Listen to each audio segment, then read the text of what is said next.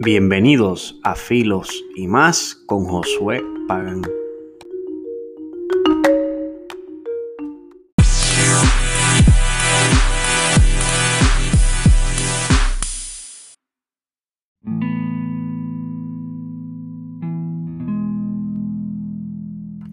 Muy buenas noches, buenas tardes, buenos días a la hora que usted escuche este podcast. Bienvenidos a otro episodio de Filos y más con Josué Pagán y este es Josué Pagán hablándole y hoy le vengo a hablar de un tema sumamente preocupante, sumamente importante que realmente el Estado y su cuerpo lo ha olvidado en su totalidad.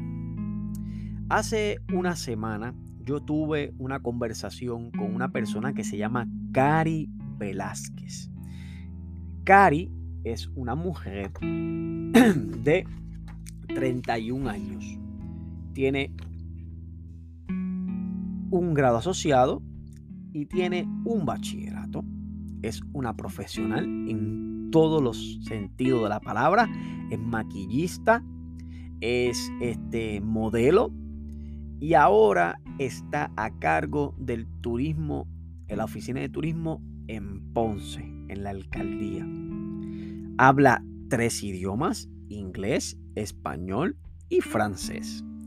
Es una persona sumamente, como ya expresé, profesional, preparada, pero Cari tiene algo que la distingue de todas las personas. Y es una persona de la comunidad de diversidad funcional. ¿Qué es una persona con diversidad funcional? Según la Organización Mundial de la Salud, lo definen como personas con discapacidades. Discapacidades ya sean mentales, físicas, entre tantas otras. Cari tiene discapacidades físicas. Su discapacidad se conoce como la osteogénesis imperfecta. Ella tiene un problema con sus huesos. Voy a buscar aquí la definición rapidito, que la tengo aquí ya. Según medline.org, la osteogénesis es la imperfecta, se produce, la osteogénesis imperfecta, disculpen, se produce por un defecto genético. Estos genes afectan la producción de colágeno en el cuerpo, una proteína que se encarga de fortalecer los huesos. O sea, que Cari tiene 31 años, sin embargo, tiene un cuerpo de una bebé de, vamos a decir así, de un año o de dos años. Y sus huesos están tan frágiles y tan falta de, colágeno que con cualquier movimiento brusco le puedes partir un hueso, le puedes perforar, ¿verdad? Eh, hasta un pulmón si le partes un hueso de su cuerpo. Eh, de, su cuerpo desde aquí, de, la, de su centro. Ella tiene ¿verdad? Un alto riesgo de, de, que si se expone constantemente puede hasta perder la vida. Y para dar más detalles de esto, vaya a la página de Cari y vea la entrevista que yo le hice, el, creo que fue el lunes pasado, donde estuvimos dialogando sobre su vida, sus condiciones, su desarrollo, entre tantas otras cosas. Un saludo para Cari Velázquez y vaya a su página, vea la entrevista, fue una muy, muy, muy interesante y una que le abrió los ojos a muchas personas porque tuvieron la valentía de escribirme y decirme, wow, nunca, nunca, nunca había pensado yo de esa comunidad de diversidad funcional. Excelente. Cari, un abrazo.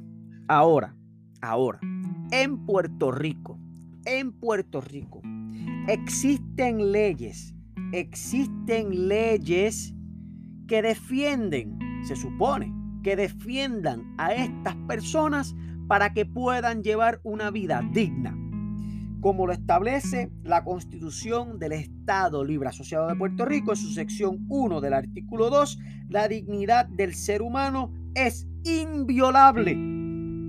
Todos los seres humanos son iguales ante la ley. Ante esta declaración, estas personas de diversidad funcional tienen, tienen un sinnúmero de leyes que las defienden, constitucionales. Ley 158, Ley 81 y la Ley 238.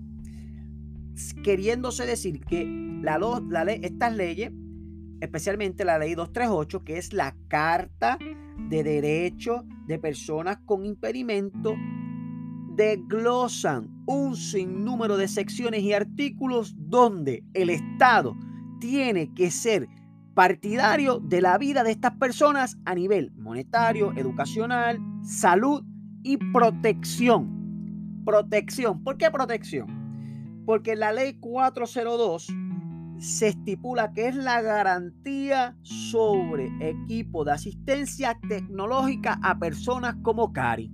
Pero cuando tú ves la vida de Cari, no fue hasta prácticamente su mayoría de edad que ella pudo conseguir una bicicleta eléctrica. No una bicicleta, discúlpeme, discúlpeme, no una bicicleta. Una silla de rueda. Una silla de rueda eléctrica. En su juventud, que a los 13 años fue que la aceptaron dentro de la escuela, porque ya tuvo homeschooling, tienen que ver esto. El Estado no le proveyó las cosas que ella necesitaba para poder hacer de su vida educativa una. Ha sido bien efectiva, pero una un poco más simple. Una que se le hiciera un poco más fácil a su mamá, que su mamá era maestra. Mira cómo es la cosa. Era maestra de una escuela pública en Puerto Rico. Y el Estado, sabiendo la miseria que se ganan los maestros en Puerto Rico, le dijeron a la mamá de Cari que ella generaba el dinero suficiente para poder mantener a su hija a pesar de los, ¿verdad? De los padecimientos de salud que Cari aún tiene, aún tiene. Increíble, ¿no? Increíble. Pero vamos más allá. Vamos más allá. Desde el 2017 no se hace, es más, voy más atrás, desde el 2010, porque en el 2017 se hizo un estudio desde los 16 años hasta los 65 años, pero en el 2010 se hizo un estudio completo, global, de la demografía que existía en Puerto Rico en aquellos tiempos, en el 2010, en Puerto Rico, de esta comunidad de diversidad funcional existían 900 mil personas con cualquier tipo de impedimento. Con cualquier tipo de impedimento. 900 mil personas. 900 mil personas. Queriéndose decir que una cuarta parte de la población de Puerto Rico para aquel entonces tenía algún tipo de discapacidad. Increíble, ¿no? Increíble. Y yo quiero llevarlo más profundo. Más profundo todavía. Desde el 1971 hay en la Organización de las Naciones Unidas existen leyes que defienden esta comunidad de, de, diversidad funcional. Diversidad funcional. La primera ley que se creó en la ONU fue la Declaración de los Derechos de los Retrasados Mentales, porque eso es una diversidad funcional, eso es una discapacidad. Cae dentro de estas personas.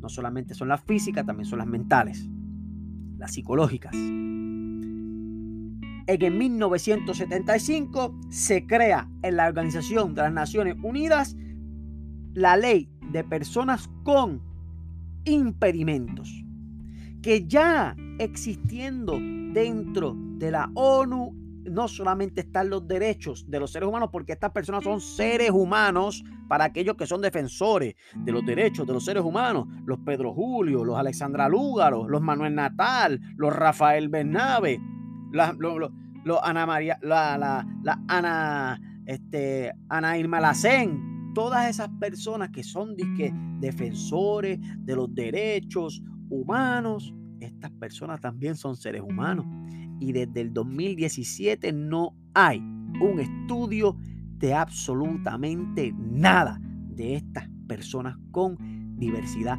funcional. Y hay leyes en nuestra constitución que los defienden, hay leyes en la ONU y hay leyes federales también que defienden este sector tan vulnerable, tan triste, porque es un sector sumamente triste. ¿Por qué? Pues porque tienen un sinnúmero de discapacidades que no pueden, que ellos quisieran, pero no pueden estar con la, con, la corriente regular. Y yo digo esto con mucho respeto. Cari sabe que yo lo digo con mucho respeto porque yo la admiro, yo estudié con Cari, yo estaba allí mientras hacía su bachillerato, yo la vi crecer como, como profesional y yo sé lo que ella tuvo que atravesar para poder llegar hasta donde está. Y yo también tengo un hermano. Tengo un hermano, tengo un sobrino que también tiene tienen diversidad funcional. ¿Sabe? Esto es algo sumamente delicado y sumamente importante. Desde el 2017, vuelvo a repetir, en el 2017 se hizo un estudio de estas personas que son que se llaman el Colegio de Profesionales de Trabajo Social de Puerto Rico, que es una organización sin fines de lucro, la última, la última, perdón, la última eh, investigación que se hizo a esta población fue en el 2017, donde encontraron desde los 16 hasta los 65 años 734.789 personas con algún tipo de impedimento en Puerto Rico. Estamos hablando de un 21% de la población corriente sin contar los que son menores de 15 años. Estamos hablando que puede, puede llegar a un 25% de la población en Puerto Rico que tienen algún tipo de diversidad funcional, que tienen algún tipo de discapacidad y no le hacemos caso, no los ayudamos, no hacemos leyes públicas, políticas públicas para estas personas.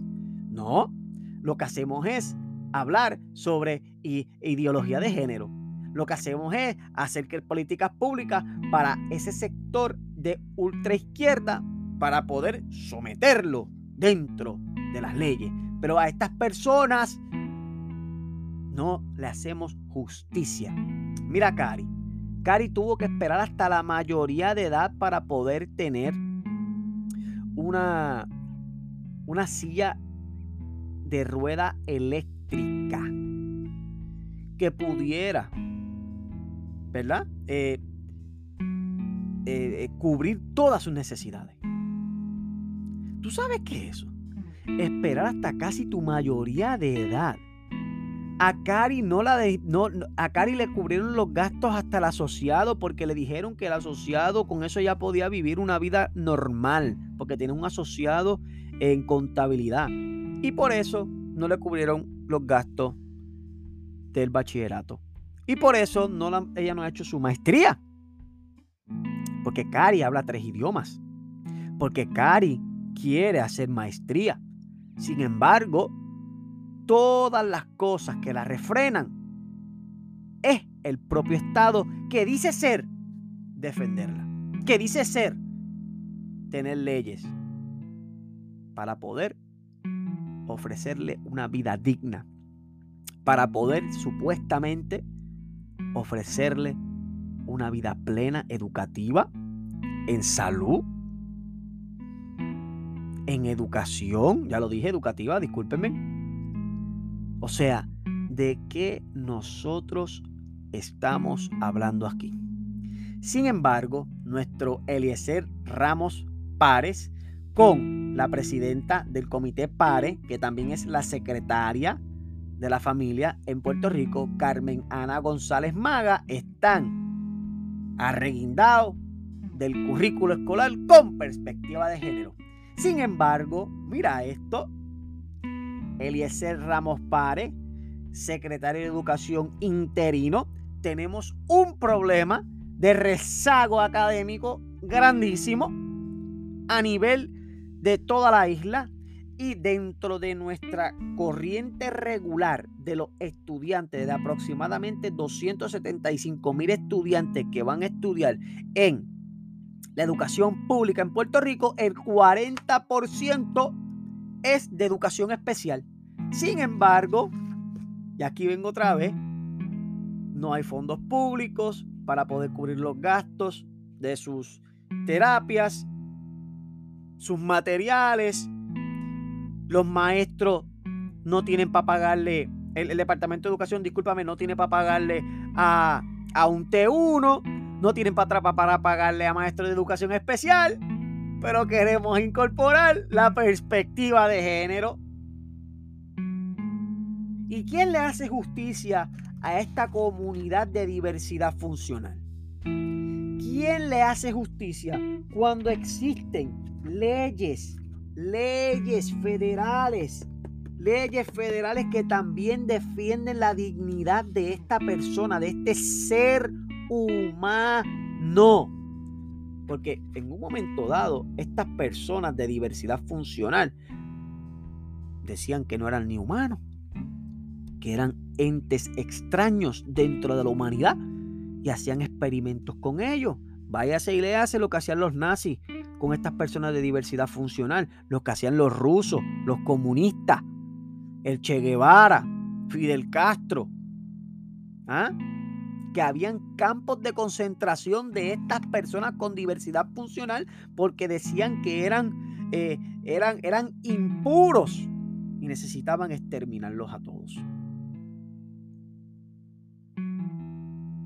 Y digo esto para poder expresar lo que están haciendo en algunos países del mundo como España, Francia, Países Bajos, Holanda, Ámsterdam, entre tantos otros lugares. Si la persona, la mujer que va, ¿verdad? Está cargando en su vientre un niño o una niña, un ente con vida, trae síndrome de Down, trae cualquier diversidad funcional, tiene su derecho de abortarlo, de matarlo, de terminar con su vida. Entonces, Cari nunca hubiera nacido. Cari, si llega a estar en el vientre de una persona que piensa con esta, con esta mentalidad, Cari no hubiera nacido. Cari la hubieran abortado. La hubieran sacado de, esta, de este mundo. Porque el aborto es legal y porque yo hago con mi cuerpo lo que yo, a mí me da la gana.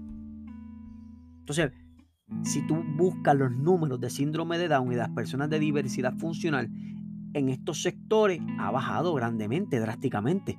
Pero no es que nos estamos, por así decirlo, mezclando con la, con la, con la, perdona que diga así, con la, con la, con la raza perfecta. No es eso. Es que nosotros estamos matando, estamos matando, estamos matando a los niños que vienen con diversidad funcional. Eso es todo. Eso es todo en estos sectores así, en estos países así, como España, como Francia, el aborto es legal y si tu hijo o tu hija viene con síndrome de Down desde, el vientre, porque solo pueden identificar desde el vientre, los matan. Los matan. Los abortan. ¿Ok? ¿Ok? Entonces, ¿dónde está la justicia para este sector de diversidad funcional? Esa es mi pregunta.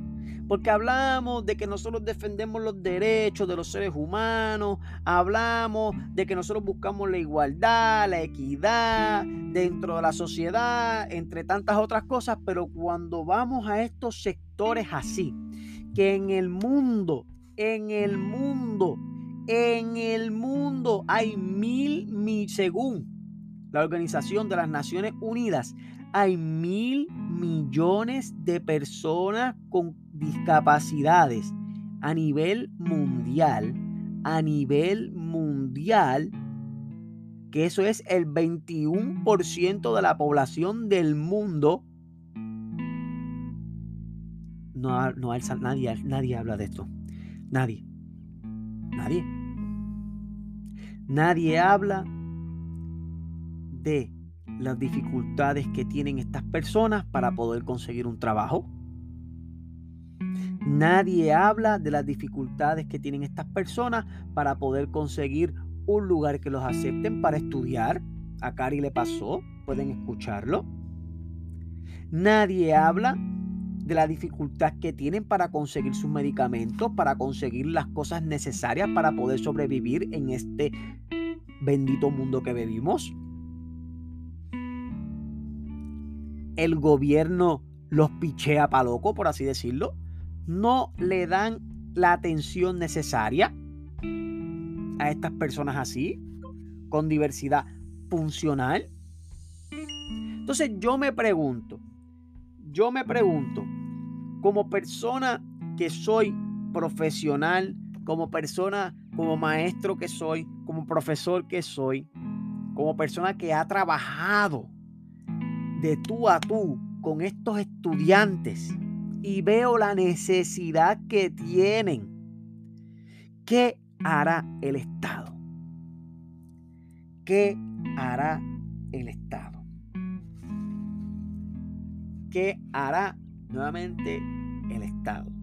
Ahora mismo en Puerto Rico están buscando la manera de mil formas para poder incorporar un currículo que no tiene ningún tipo de efectividad en los lugares que lo han impuesto. Solamente díganme un lugar. Canadá no ha sido efectivo. España no ha sido efectivo.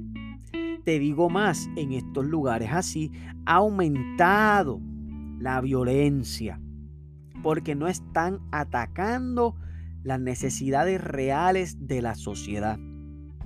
Si se necesita más trato médico mental, más, eh, vamos a decir así, más educación en, cosas de sustancias controladas, como la droga, como tener este, relaciones sexuales más, más eh, eh, de una manera más segura, educación en valores, entre tantas otras cosas que realmente hay que atacar, el Estado está pendiente en incorporar otras cosas que en otros países ya las incorporaron, no han sido efectivas, pero Puerto Rico lo quiere hacer para ser parte del corillo. Ah, yo quiero ser parte del corillo, tú sabes. Vamos a poner perspectiva de género.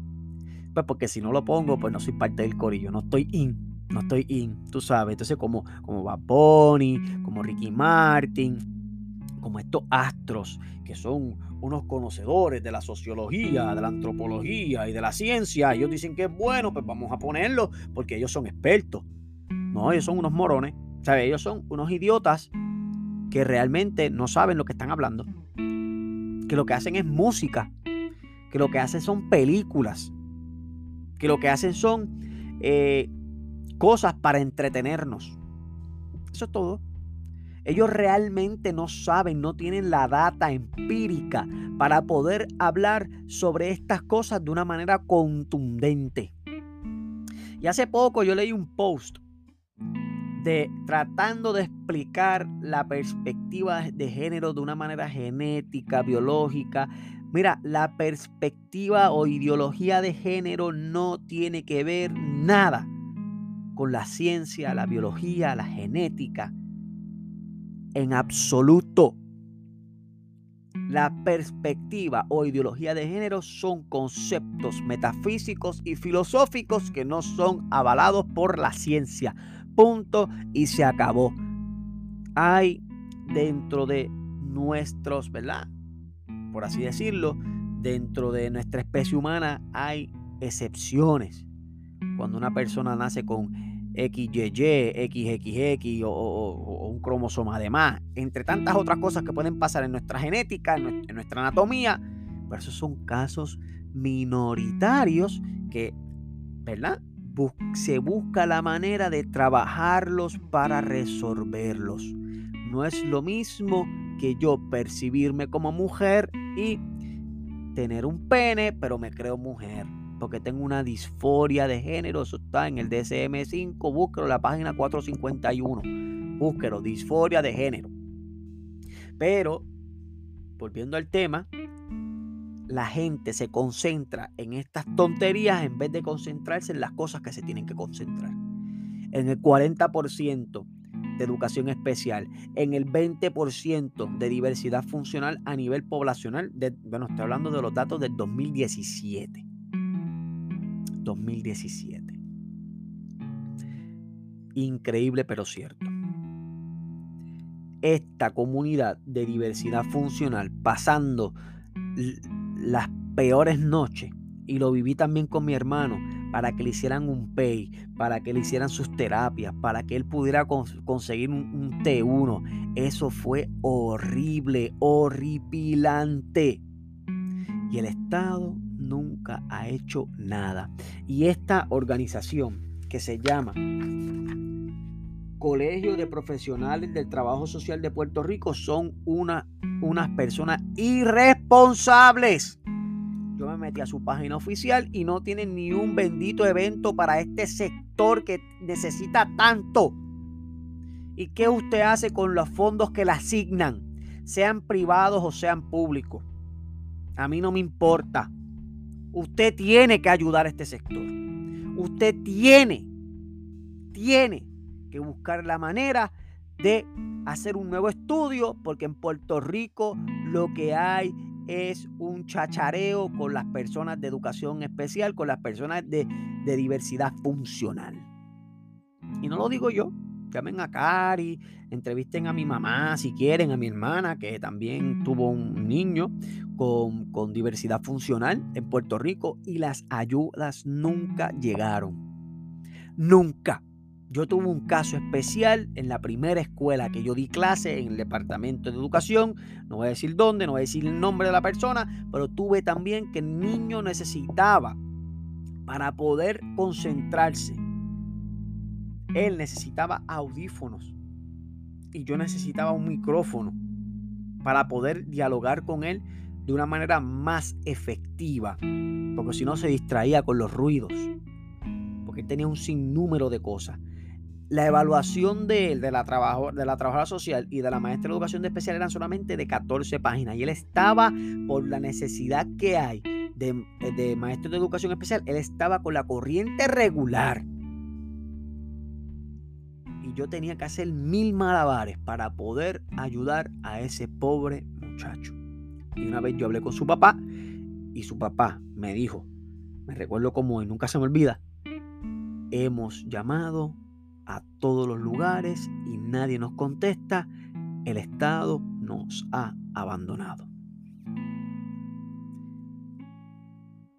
Es una pena tener que ver que personas que realmente tengan la necesidad de que el Estado, de que personas que están dentro de ese, de ese, de ese lugar, además de María de Lourdes, que ha hecho un excelente trabajo, Joan Rodríguez Bebe ha hecho un excelente trabajo, Denis Márquez ha hecho un excelente trabajo para, este, ¿verdad? para esta comunidad de educación especial. Ellos siempre han sido una voz campante y se lo tengo que admitir.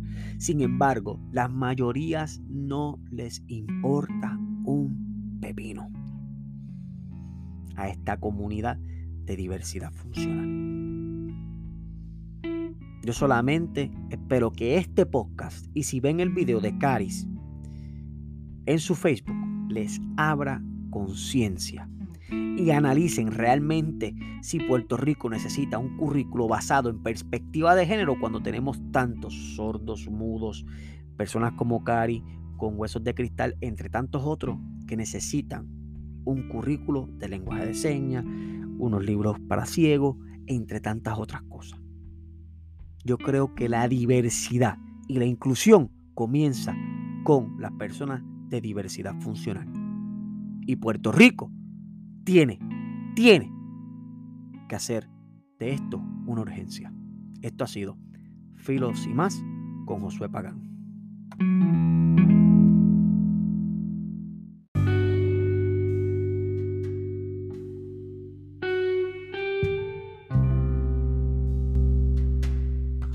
Esto ha sido un episodio de Filos y más con Josué Pagán.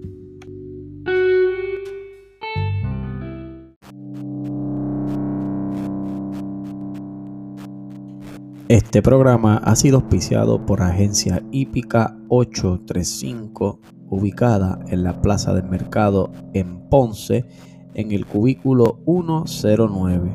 También por Fianzas Pagán y por Capitán Coco. Donde está el coco frío, allí tienes que estar tú. Te puedes comunicar con esta agencia, fianza o negocio de cocos al 787 462 9116.